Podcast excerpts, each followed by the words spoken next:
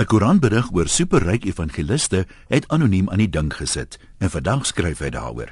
Vandat ek kan onthou, kla heel party kerkgangers al dat die kerk net altyd geld vra.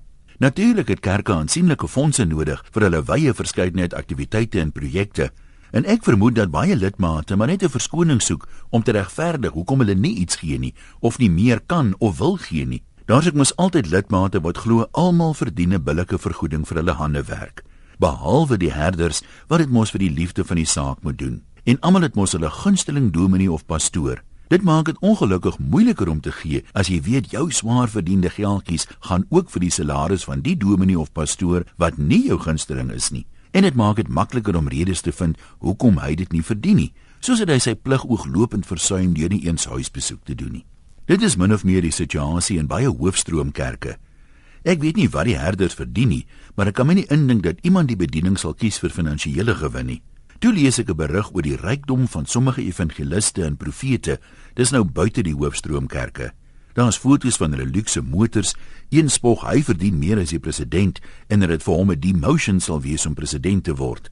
'n Ander spog trots met sy vloot van 24 voertuie wat verskeie Land Rovers insluit. Ek verstaan dat daar soms sendingwerk in onherbergsame gebiede gedoen moet word, maar die betrokke pastoor bedien 'n stedelike gemeente uit sy luukse woning in Johannesburg. Welafgerustene beskou gewoonlik hulle finansiële seëninge as 'n gawe van bo, maar een pastoor sê trots, sy rykdom is sy eie handewerk en sweet. Blykbaar is dit 'n wêreldwye verskynsel dat evangeliste en pastore met hulle eie bediening finansiëel baie beter af is as predikante wat aan die hoofstroomkerke verbonde is. Nou kan ek nie help om te wonder hoekom lidmate van die susterkerke dan so stram is om te gee nie, terwyl die arm volgelinge van sommige evangeliste met 'n glimlag hulle hele salaris oorhandig. Hulle glo blykbaar die hand wat gee is die hand wat ontvang. So die weg na jou eie rykdom is om alles weg te gee.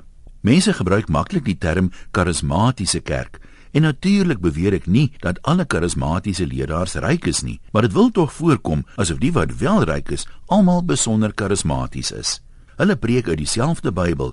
Dis moet 'n mens jouself afvra hoe hulle dit regkry om hulle volgelinge te oortuig om so ruim te gee. Preek hulle beter of met meer oorgawe as die gereformeerde dominees?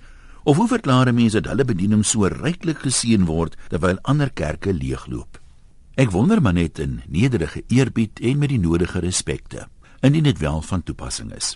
Groete van oor tot oor, Antoniem.